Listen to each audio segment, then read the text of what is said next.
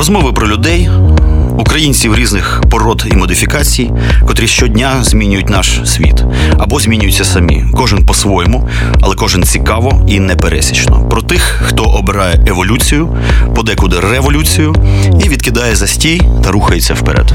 Еволюція або смерть з Іваном Самисюком. Щосереди о 21-й. Слухайте в ефірі Радіо Земля та в подкастах на сайті OFR.FM.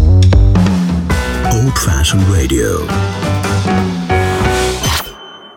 Добрий вечір, дорогі радіослухачі. На хвилях Old Fashioned Radio знову, як завжди, еволюція або смерть, і ведучий Іван Семисюк біля мікрофона. І у нас гість сьогоднішній це Руслан Горовий. Це людина, сам матьорий медійщик, журналіст. Я тут навіть записав такий довгий-довгий список, котрий навіть довелося скоротити. Почти епітафія. Так, ну е, журналіст, значить, медійщик, ясне діло, автор проекту Служби розшуку дітей заслужений артист України. Про це ми поговоримо. Який артист? Журналіст. Ну, журналіст, господи, вибачайте. Я звик до артистичної публіки. Артист, якби був, був Так. уже народний. Е, Режисер короткометражного кіно, власне, е, письменник, автор збірок та е, і оповідань. Ну і врешті решт поет. Привіт. Привіт. Привіт. Слухай, і питання таке: ну крім того, що значить, ти увесь такий, значить, матьора людина досвідчена, ти ще й доволі популярний блогер. Значить, і там, власне, ми, люди, котрі тебе не знають особисто, можуть доторкнутися до твого світу.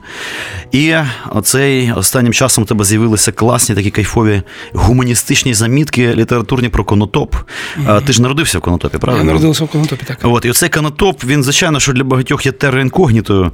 Е, е, якби е, в нашій уяві це така гоголівська пастораль. Ну, ясне діло, що, мабуть, сучасний канотоп, канотоп це такий е, значить, радянський, пострадянський індастріал, да, в якомусь сенсі. Річ тім, що, канотоп. От що таке канотоп? Конотоп, конотоп, да. е, Конотоп це всередині людини. Це абсолютно не конкретне місце. Да? Тавро таке. Да, це таке, або ти з конотопу, або ні. Тобто або це внутрішній канотоп. Да. Або ти розумієш, що таке конотоп, або ні. Річ у тім, що конотоп е, сам по собі він може бути тут, на сусідній вулиці, де завгодно.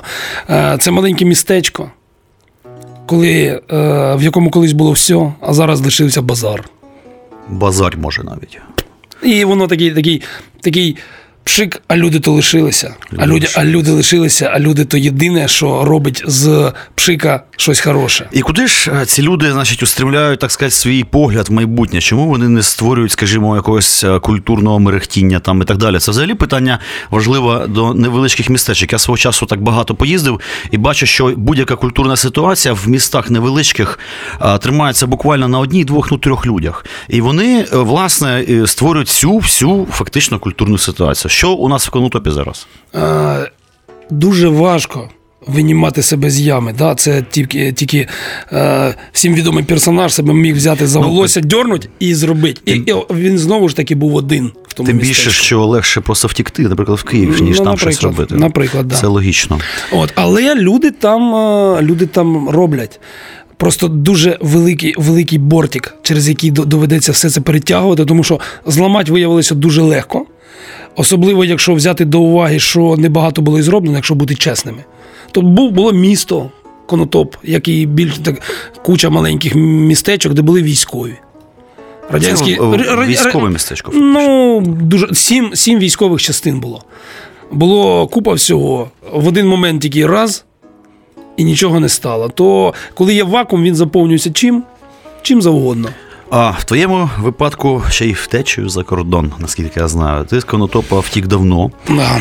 Е, ясне діло, Постійно я можна сказати, що не живу десь з 94-го року. Третє. Е, наскільки значить, мені доповів е, Google, цей Google. страш, страшна істота Google, е, що ти мав такий довгий період мандрів закордонних, е, якраз, можливо, майже після того, як втік взагалі з конотопу, тобто із огняда в полум'я в таке.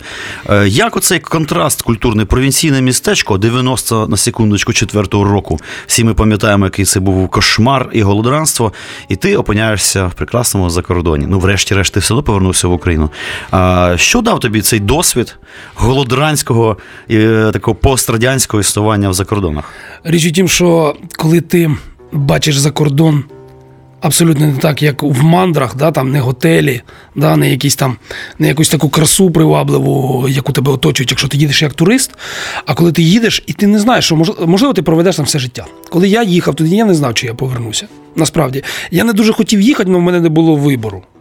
Бо або мене б забрали в армію без очей, да, там я де-небудь згнив, бо я вже знав, що що, що мені світить. Да, Або мене женили де-небудь там в Козацькому, жив би зараз там фермером, або ж теж вже за долги там вбили. Ну тобто я не дуже хотів ні той, ні інший шлях, і я я поїхав собі мандрувати. Час а, вибору нам не залишав тодішній. дійсно. Абсолютно, тим більше, що взяти, що в мене брат і сестра молодші, і мама. З ними лишилися там проблеми в сім'ї, і мені хотілося, щоб вони якось ну, хоча б вижили.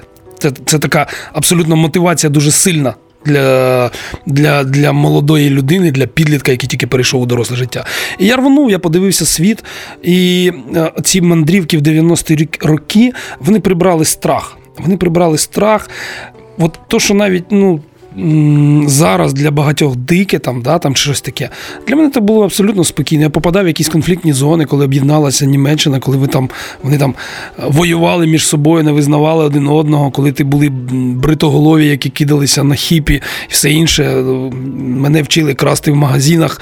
Е, хто? Бритоголові ну, чи хіпі? Мене мене вчили німці красти в магазинах, бо за щось треба було. Аж жити. не віриться. Німці, да. що?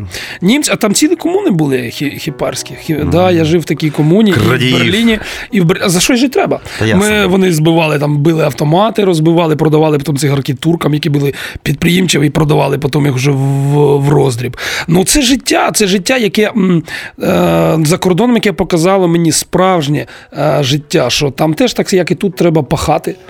Абсолютно, якщо в тебе не е, папа не лишив тобі якихось грошей, да, то ти маєш пахати. Що тут, що там. Тому, врешті-решт, я і повернувся. Але то ті мандри там вони дали мені абсолютно чітке е, там сприйняття світу, яке мені допомагає досі. Я можу жити в будь-якому куточку світу, я вже знаю, але мені тут комфортно.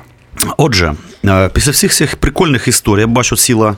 Ну, ясне діло, ти як літератор зафіксував, принаймні а, частково є. ці всі пригоди. І я закликаю наших слухачів значить, звернутися, урешті-решт, е, до творчості пана Горового. Це дуже прикольно насправді.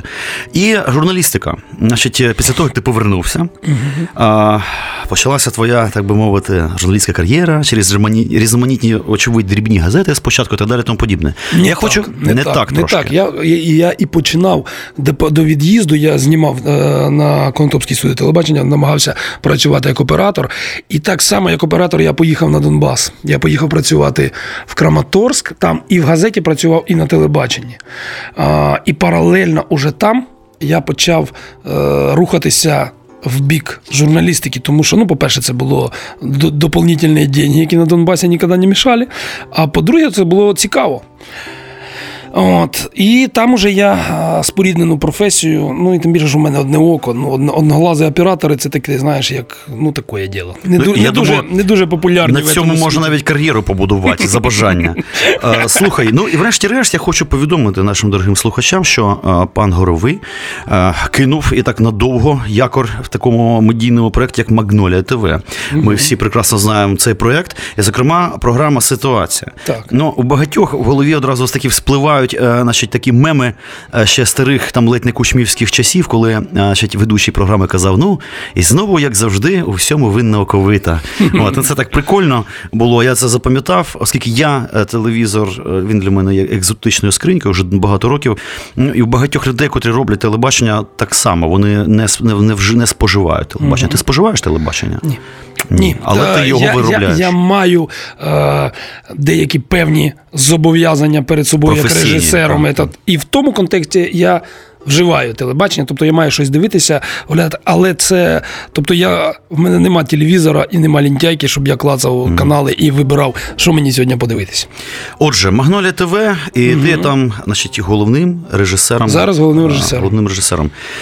А, Ну, чи стояв ти у витоків цієї програми? Мене цікавить, ну в якому сенсі? Ну, я прийшов на Магнолію в 98-му році, коли програмі ситуація був рік. Рік. рік. рік. Тобто ти бачив фактично народження. Ну, зараз вже з, з такого періоду, то можна сказати, що я взагалі там біля самих витоків. А тоді я прийшов, а, там уже такі чуваки відомі, яких по телевізору показували. Треба розуміти, що було два нещасних канала.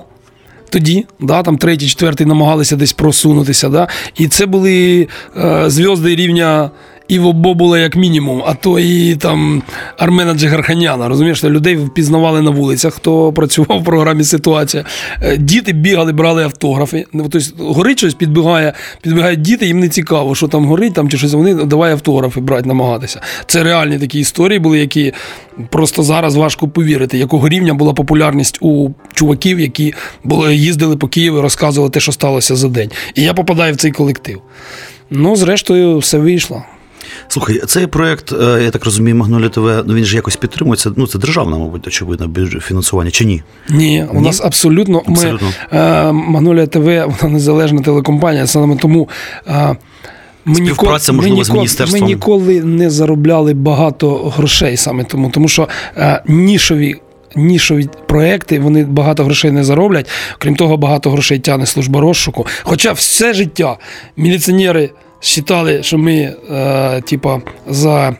Е, Умовно кажучи, за народ, а народ завжди казав, що ми за міліцію. Отака у нас була цікава. Ну тому що тоді не було серединки, ми її фактично були, або було так: ти або з міліцією, або проти неї. От і все. Ну, такий акап е, Абсолютно. всенародний. А, а, а, а, а бути посередині було дуже цікаво. Ясно. Дорогі слухачі, зараз ми на цій ін- такій інтригуючій ноті робимо музичну паузу на смак нашого гостя і слухаємо, що ми слухаємо. Ми слухаємо Вівієн Морт. А чому ми слухаємо, я вам потім розкажу, якщо захочете. Так.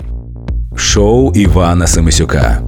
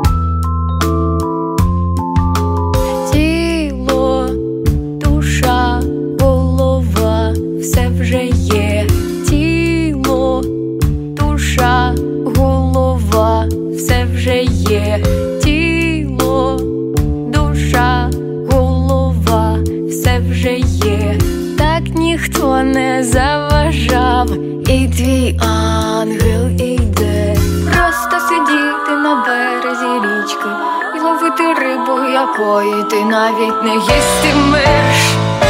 Просто ходити наповнена світлом, явити світу того, кого не любитимеш.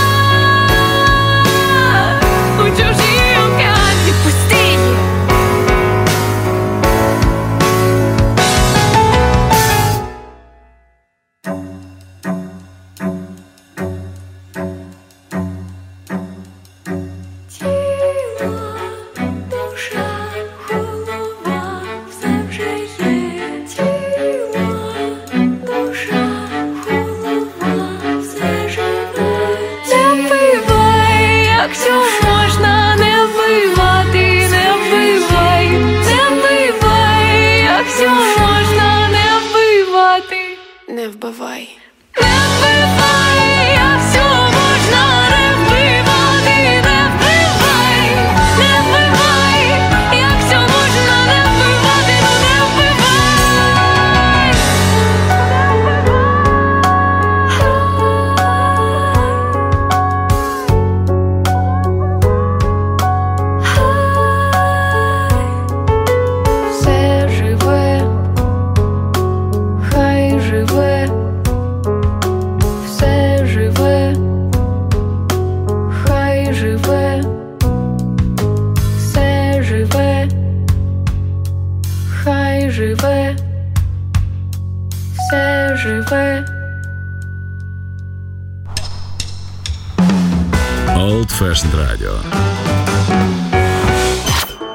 на хвилях Old Fashioned Radio, Еволюція або смерть і ведучий Іван Семисюк біля мікрофона. І в наш гість Руслан Горовий, письменник, поет, журналіст, матьорий мідійщик, ецетера, ецетера. А також заслужений журналіст України і режисер короткометражного кіно. Отже, е, питання таке у мене в плані стоїть. Е, Дуже важлива суттєва частина твоєї біографії та і життя це служба розшуку дітей. Я знаю, що ти. Е, Багато зусиль. Ну, взагалі, діти для тебе це щось дуже суттєва частина твого життя. Е, і ця, цей проєкт Служба е, розшуку дітей. Як він починався? Це раз. І чи, врешті-решт, він ефективно працює? Оце цікаво. Ну, по-перше, я хочу сказати, що те, що я колись пробував робити, і те, що зараз проєкт, це дві абсолютно е, різні речі. Це як е, рівень землі і рівень сонця. Зараз спробую пояснити. Щоб зрозуміти, що, е, як все починалося. Це 2001 рік, а починалося все воно трошки раніше. Ми маємо розуміти, що в нульових і на поча... і в- на в кінці 90-х зникало дуже багато людей, в тому числі дітей.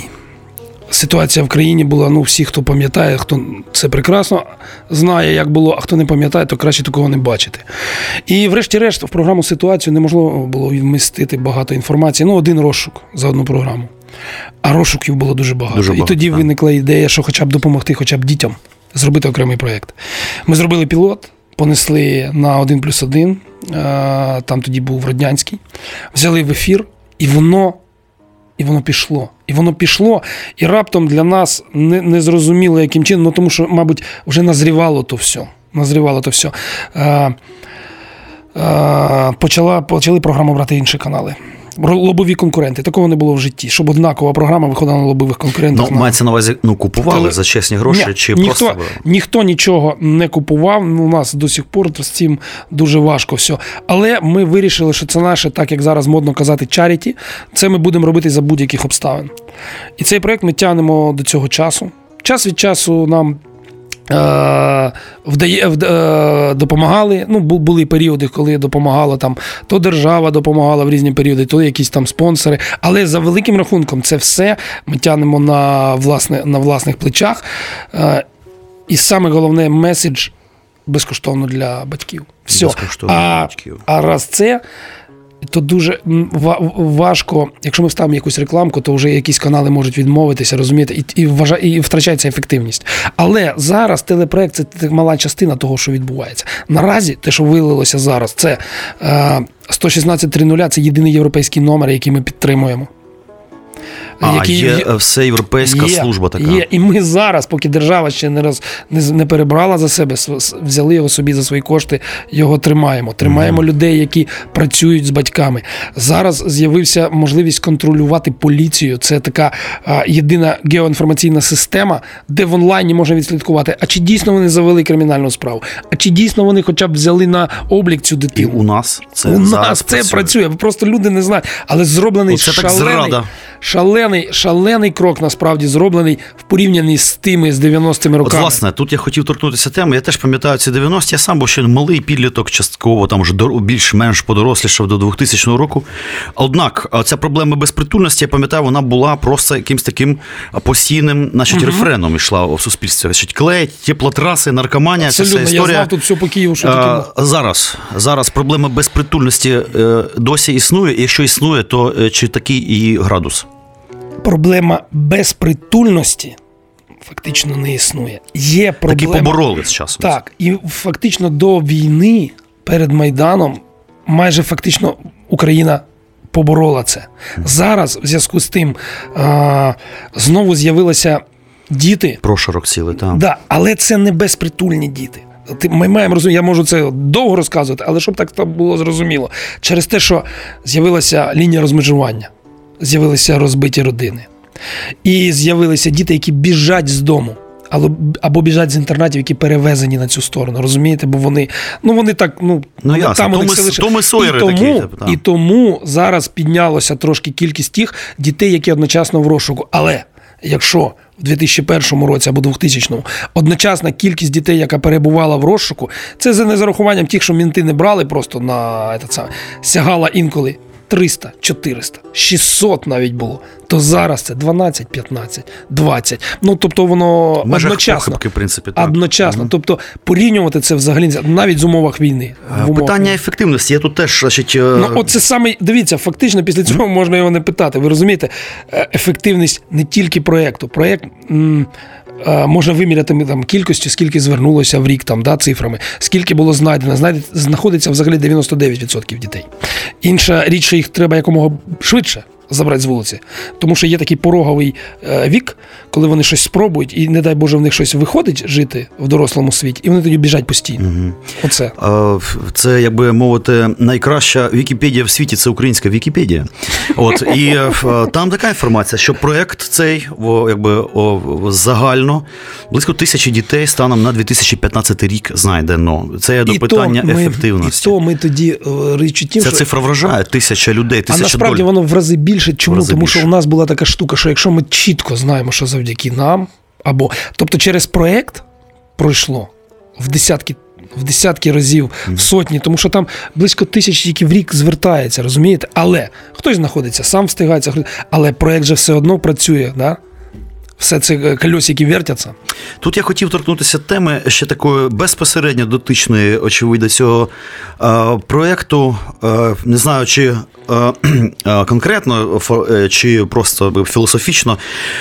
Ти з паном Регешою Володимиром, відомим волонтером і воїном, е, позивний Санта. Е, Опікувався, взагалі займався питанням Ладижинського і Меджбіського інтернатів. Я Ну, чому, пам'ятаю, чому займався? і займаєшся. Абсолютно. Ми Е, Я пам'ятаю, було таке збурення нещодавно, що просто людям довелося записати там зі зброєю значить, е, звернення до влади, і тільки тоді хтось щось заворушився. Взагалі, питання цього ладижинського інтернату, взагалі, основна проблема. Ну, що не так з нашою системою інтернатів? Ти знаєш цю кухню? Абсолютно. Дуже добре. Скажи нам. Е, З нашою е, системою інтернатів недобре саме головне її існування. Дивіться, все має розвиватися в той бік, як і в інших країнах цивілізованих. Інтернатної системи має. Вона має зникнути, її не має існувати в принципі. Це тільки в нас. Якщо щось сталося в родині, загинули батьки, або мама п'є, або ще там дитину беруть і кидають в казарму. Це найстрашніше, що може бути. І якщо зараз е, багато чого зроблено, і я думаю, що за пару років інтернатна система для здорових дітей зникне. Тобто зараз вже є механізми, коли навіть дитину, яка попала в якісь там обставини, і треба вирішити її долю, її не кидають уже в інтернат, а в патронатну родину. Вона минає цю казарму. А ресурс таких родин є в Україні? Є все потрошку, воно ну, воно, ну, воно йде це можна годинами розказати, але є. То лишилися дітки, умовно, е, е, з інвалідністю. Із важкою інвалідністю, зокрема, як от е, з Владижинському інтернаті, які не можуть себе обслуговувати. Цю штуку теж поступово треба рішати, від, відозмінювати всі ці штуки. І, а в нас, навіть коли м, намагаються щось робити, то, то дуже часто через, через один всім відомий отвір. Розумієте? Тому, тому і, і, і виходить, що поки громадськість щось не встане вже на дибки, що ж ви робите? Тобто, треба реформувати, треба, але треба так. З урахуванням самого основного інтересів цих дітей. Взять два інтерната, ми оцей перенесемо, оцей пере, те саме перепрофілюємо і будуть вони там жити. А нічого, що при такому етому двоє діток, який один, умовно кажучи, на візочку, а другий вміє ходити, але в нього башка не варить, а вдвох вони живуть уже 5 років і в них симбіоз. В такому випадку, як ви пропонуєте, їх розлучать. Так ну кому нахрен нужен такий? От в чому була там проблема, якщо так коротко розказати. А скажи, вдалося вплинути на цю ситуацію? Ну, зараз, принаймні, там немає змін. Е, Немає змін, тобто як було, так вони є. Саме головне це діти разом. Якщо комусь не подобається директора інтернати, судіть, наприклад, або знімайте, або ще щось. Працюйте з людьми, з тими, хто дотичний, а не рішайте вопроси е, за, за рахунок цих діток. Оце було головне, і цього добилися в тому випадку. І головне, от не давати, не давати державі робити, як їй зручно. Тому що коли ну. Не може бути як зручно міліції, або як зручно вчителю. Має про те, про кого вони пілкуються, бо те все ж вони ж ну вони це менеджмент. Має бути не як зручно державі, а як зручно її громадянам. Оце головне правило. І зараз в той бік ми йдемо. Ми все-таки йдемо не в бік Мордору, ми йдемо в бік демократії. Але ж ну, ви ж бачите, що вся система опирається. Але в цій царині якийсь е, ну, е, рух е, позитивний все ж таки місцями є. Є. Є, є, є. І, ну, там, але в принципі вони мають зникнути з часом. Треба придумати таку систему. Щоб просто е, інтернати, а значить, і діти, які е, там зараз перебувають, е, перейшли або в родини, або але це довгий процес. Це, це неможливо, наприклад, з тими, хто з інвалідністю, це дуже важко. Важко. Пане Руслане, е, ще є одна, я думаю, важлива для вас тема. Теж така, я би сказав, підмуркова це Майдан. Вас можна записати в майданери за великим рахунком.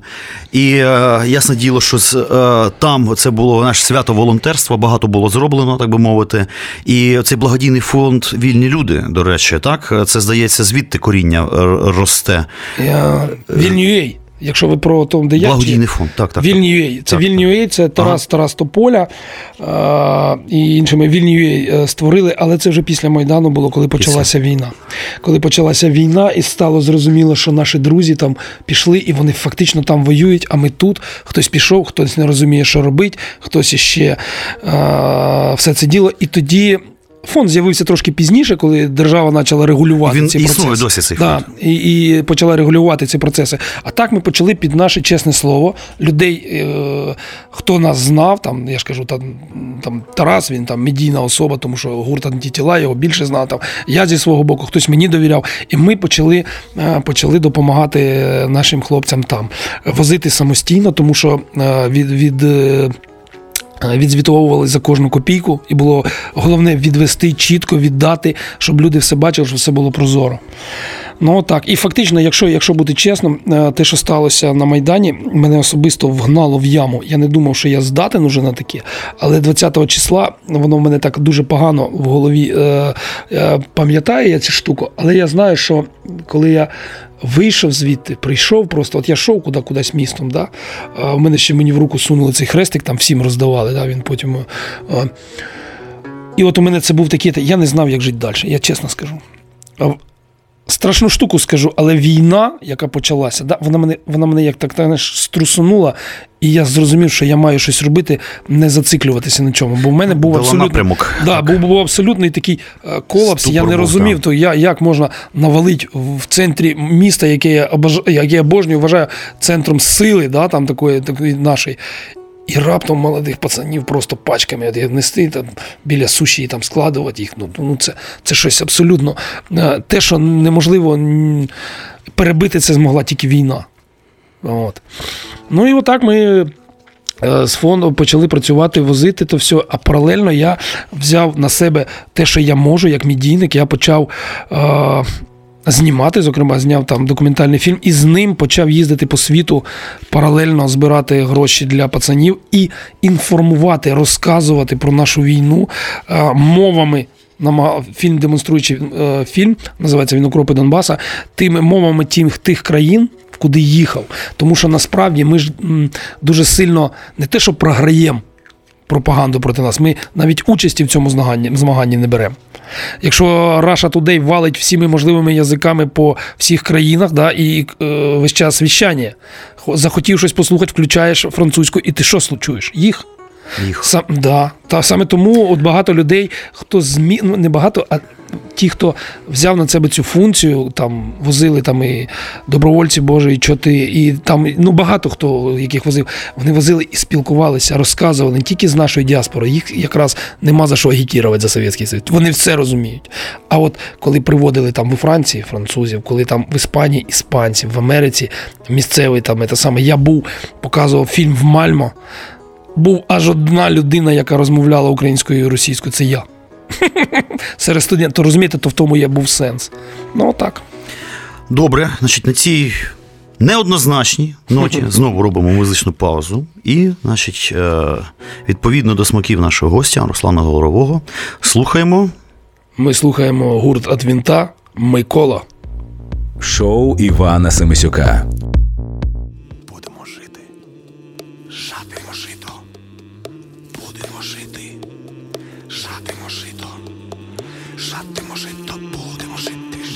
Хороводимо колом то до неба, то додолу. Прийди, прийди, прийди до нас, Миколо, Миколо. Хороводимо колом то до неба, то додолу. Прийди, прийди, прийди до нас, Миколо, Миколо. Хороводимо колом то до неба, то додолу. Прийди, прийди, прийди до нас, Миколо, Миколо.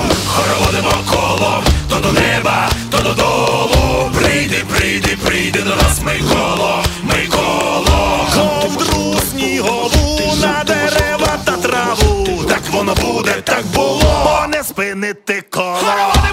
Хороводимо колом то до неба, то додолу. Прийди, прийди, прийди до нас, Миколо, Миколо. Хороводимо колом то до неба, то додолу.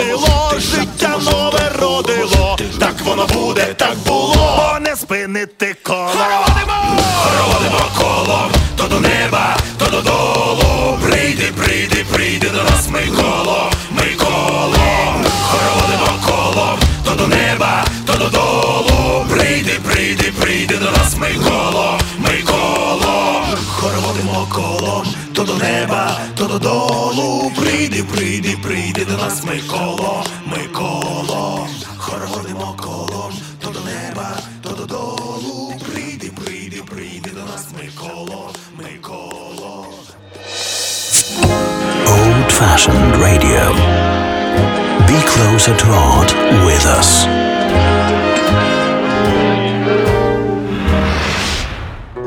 Знову на хвилях Old Fashioned Radio, еволюція або смерть. А біля мікрофону Іван Семисюк і наш гість Руслан Горовий, людина е, багатьох здібностей, талантів. І е, тут ми говоримо Ти про коли кіно. кажеш, ти коли кажеш, я навіть вірю тобі. Вір, вір мені. Я пророк, я відчуваю людей, я їх люблю і тебе теж люблю. Так що всі до свого по своє. Укропи Донбасу, власна ця стрічка, оцей досвід. е, Це дуже цікава дійсно е, тема. Я часто думаю про те, що дійсно в якомусь смислі, як ти правильно сказав, не то, що ми там програємо, не програємо цю інформаційну війну. Ми наші дійсно не беремо в ній участі. А з іншого боку, ми якось так доволі ефективно не беремо в ній участі, тому що в принципі ця машина нас мала б уже давно розчавити. Вона мала би відвернути від нас якісь еліти американські, котрі там умовно нам хтось щось допомагає, так далі, тому подібне. Тобто, незважаючи на цю потугу, вони все одно не здатні зламати якийсь здоровий глузд. І мене цікавить ще такий момент. Здається, в штаб-квартирі ООН був показ цього. Кіно Укропи Донбасу. Окрім усього. Кому конкретно показували? Знаєш, може людям, котрі там миють підлогу, чи там якимсь дипломатам? Річ у тім, річ у тім, що там була створена виставка, яка називалась Ukraine Exists, Україна існує. От воно, воно просто б'є так у нас. Що ви так виставку назвали? Придурки, які що Україна існує, що комусь непонятно. Говорю, це вам здається, що все всім зрозуміло. А люди. Ви, ви от дофіга знаєте там про Зімбабве щось, да? там можете нам розказати, да? або хоча б про Мексику. Ви багато чого знаєте. Так і в усьому світі, коли були страшні події, коли були страшні кадри кожного дня, то люди бачили, да, десь є Україна і щось там страшне відбувається. А потім той інтерес затихає, з'являються інші, е, інші новини. І коли в ООН е, була мета показати дипломатам. А дипломати, ну, дип, диплома, дипломатії, бо дипломати це ж не лише дипломати, це і різні там ще околодипломатичні круга. Да, була зроблена виставка, зокрема, там був і мій фільм, там багато чого було. От. Це було для дипломатів, а потім виставка поїхала Америкою. Поїхала в Нью-Джозі, поїхала в, е, в Чикаго.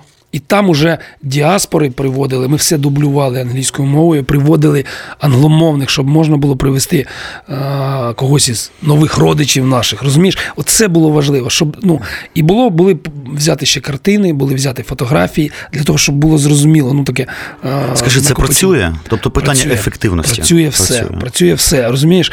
Річ у тім, що м, не працює тільки тоді, коли нічого не робиш. Мі- мало може, можна там сказати, що десь менше працює, десь більше. Але якщо нічого не робить, нічого працювати не буде. І в нашій діаспорі ми теж забуваємо про це, що для них це ковток е- свіжого повітря. Вони, якщо вони живуть разом, якщо вони спілкуються, вдівають вишиванку, то вони не втратили. Не втратили Україну в собі, розумієш? Ті, хто хотів поїхати і, і асимілюватися, ті асимілювалися. А ці то живуть Україною, і їм теж важливо. І важливо, щоб про них знали. Саме тому вони беруть сюди і машини купляють, і тепловізори пруть, і все інше. Ти знаєш, я знову ж таки це наштовхує мене на таку думку. Тут взагалі багато містичності в цьому, як а, така ініціатива знизу, а, ініціатива, котра часто не має ресурсу. А, в- ну, сам розумієш, про що я говорю, як вона може на якомусь етапі переломити у цей ну, скажений каток асфальтної пропаганди і якось. Точечно спрацювати, ну бачиш, ефективно Так. насправді. Отак, Може. от не див- незважаючи на то, і факт, що, скажімо, Раша Today формує е, гігантський пласт е, якби общественного мнення, ініціативи знизу якимсь дивним чином е, пробиваються до людей, котрі важать більше, ніж общественне мнення, до Тут є, угу, тут є дуже така штука. Дивися, одна річ, в тебе є 152 канали. Ти німець. І один з них Russia Today, який віщає німецькою, зрозуміло тою мовою. Який шанс, що ти будеш спеціально його включати? А я, наприклад, в своєму робив як? Ведіть німців, приведіть сусіда, приведіть. А тепер я, той же німець, сижу, приходить до мене Вася, український друг, каже: Ганс, сьогодні ввечері я тебе поведу. Ти мене давно питав, що у мене там відбувається. Іди і послухай сам, там буде німецькою. Я піднімаю попу, я іду туди, мене чіпляє в будь-якому разі, тому що це вже якийсь екшен. Ну, плюс я, це я, абсолютно нове. я повертаюся і починаю про то розказувати своїм друзям. От саме тому отакі точечні, е, можливо, хоч якось компенсують той вакуум, який держава робить. Розумієш? Да, це я думаю, коли-небудь війде, не знаю, в історії, я не знаю навіть якої науки, інформатики чи що. Тому що дійсно це все досить дивно е, працює. Е, Питання таке ще, значить, кіно. Кіно, тут е, така історія цікава, дубляж. Ти ж брав участь в дубляжах. Я багато чого в цьому житті. Скажи, якщо а- вірить в- Вікіпедії, то таке впечатлення, що я вже роз, ро- років 350 прожив. Насправді я то в цьому житті е, я живу, знаєш, як намагаюся, потоком. У мене немає там розділяти якось. Мені може, цікаво, я може, пішов. в цьому секрет твоєї ефективності. Ну, чорт знає. Але мені цікаво озвучувати. Я озвучував фільми. Да, там, цікаво було знімати, знімав фільми. Там, документалістика, це ж Укропи Донбаса не перший мій фільм. Там я знімав і про Курінівку, Київський Про поток. Трагедію. Про Кирнівську Так. трагедію. Знімав про тюрми Крима. Якраз, блін, перед тим самим фільм Система називався. Мені були цікаві люди, не ті, що сидять. Ті, хай розбираються, не вони там відповідають перед державою, а ті, хто добровольно засунули себе в тюрму. Люди, які там стоять на вишках, які там працюють на кухнях, добровільно Вертухаї і живуть, обслуга, живуть в тюрмі. Себе там династії цілі є, я тобі розкажу. Трудової династії. О, тому мене да. Е, І тому мені як цікаво стає, е, я чимось там е, далі. Слухай, займаюся. ну кіно це ж не та річ, що стало цікаво, пішов, зняв. Це ж ресурс, це треба якось просувати. Як його просувати? І на чий кошт взагалі знімається ну, документальне кіно, ну, в нашому випадку твоє. Чим це коштом? Ти ж не мільйонер. Дивися, мені в тому випадку пощастило, бо я працюю на телекомпанії. Да? А, мені е, достатньо... Як завжди, кумовство. Да. Ну, можна це і так назвати, але в моєму випадку було так, як я прийшов, підійшов до нашого генерального Євгенія Володимирівни Ткаченка, кажу: в мене зараз розказав в двох словах історію, наприклад, Саші і Вікі, да? е, цих волонтерів, які в мене є що знімати. Натура уходить. Я поїхав.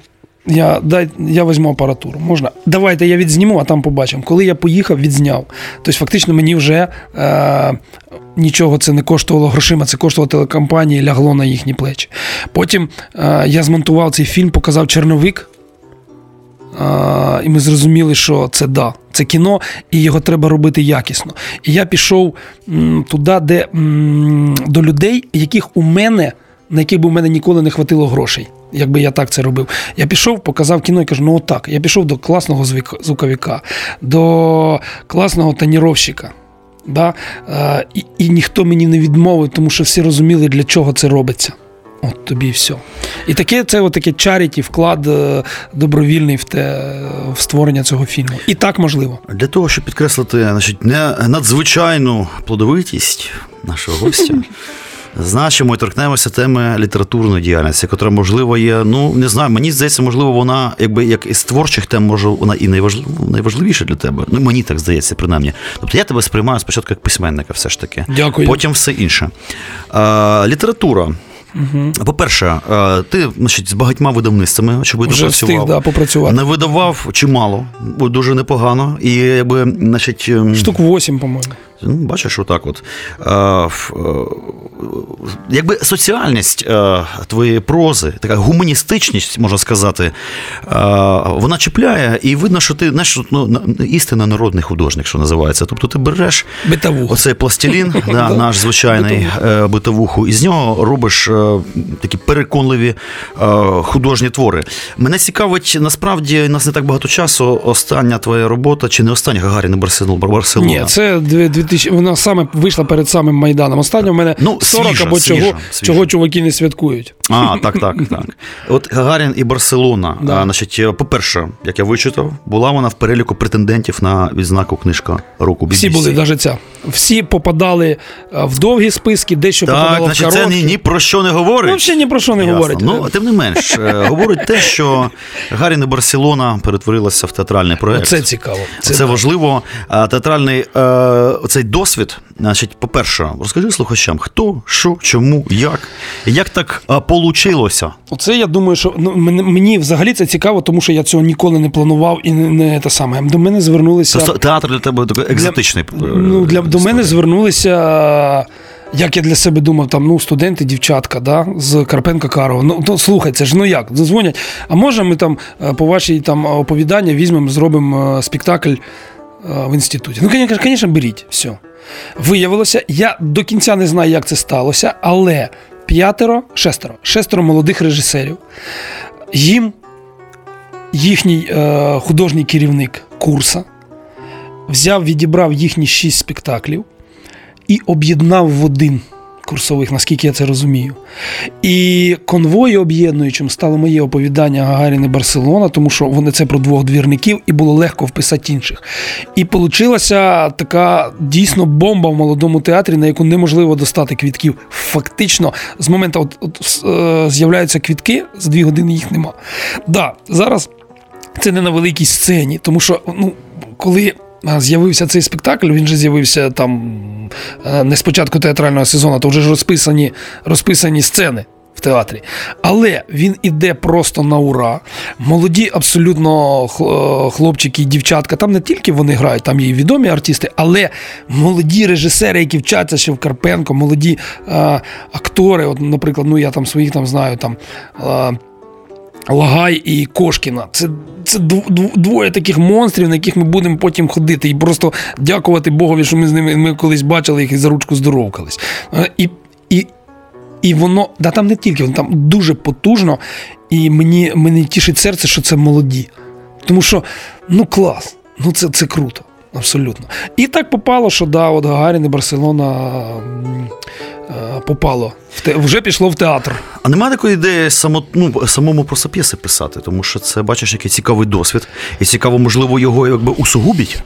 Може і так. Я річ у тім, що е, в мене є одна така, один принцип, якого я дотримуюсь. Якщо я можу не писати, я не пишу.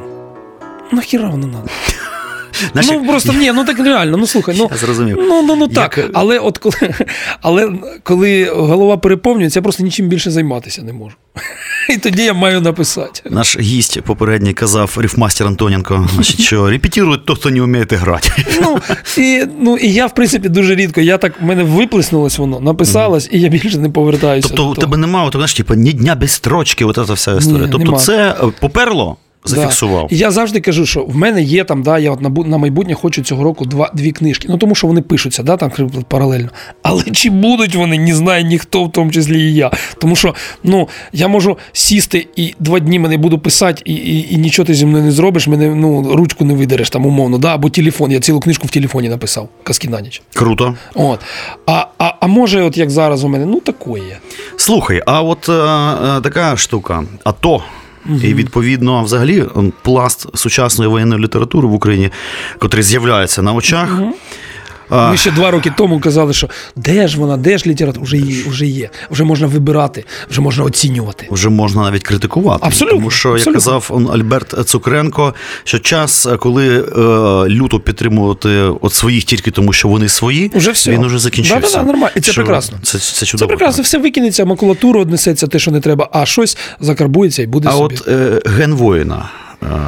Значить, це твоя така- Ген воїна дуже цікава штука, Книжечка. що вона була вся написана, крім одного оповідання, до, до.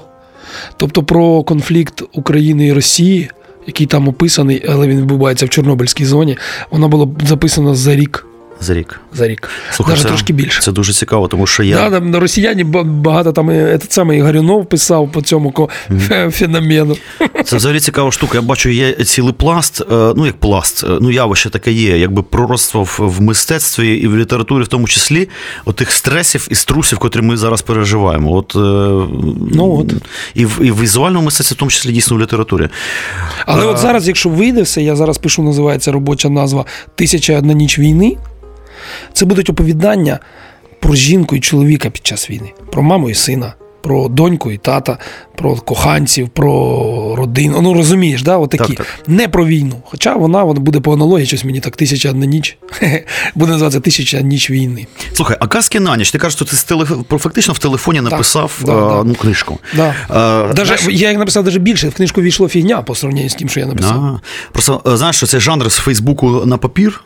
Це ну, така штука прикольна. Прикольно. І фактично, а якби ці технології вони народжують такі якісь епістолярну таку літературу, стислу, угу. насичену, яскраву. А в мене якраз ну, в мене короткі оповідання, я так викидаю. І так воно вийшло, що я писав цілий рік кожен день, потім через день ще рік, а потім взяв ще якийсь час писав, а потім закрив, бо що треба вміти ставити Слухай, крапку. а- Бо інакше будемо так, як козачки, оті, козаки на Майдані останні, знаєш, що сиділи, що вже всі ходили, казали, ну йолки-палки. Тікайте вже. Там уже війна, блін, іде, пацани вже гинуть.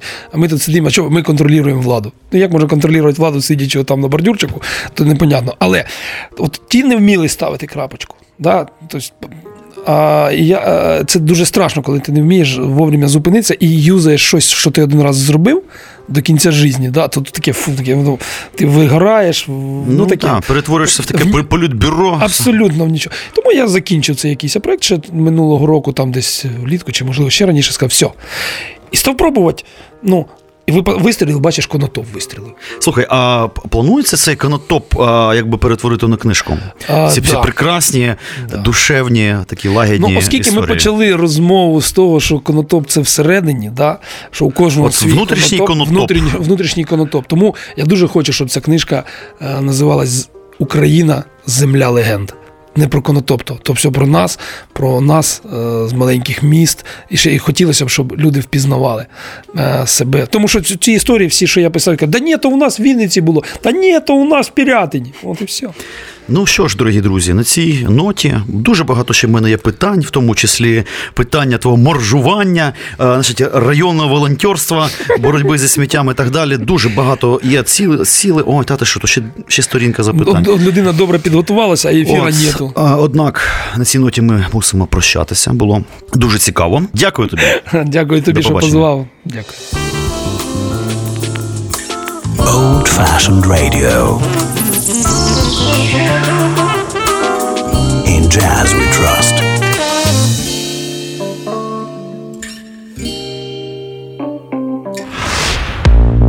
Еволюція або смерть з Іваном Самисюком. Щосереди о 21-й. Слухайте в ефірі Радіо Земля та в подкастах на сайті OFR.FM.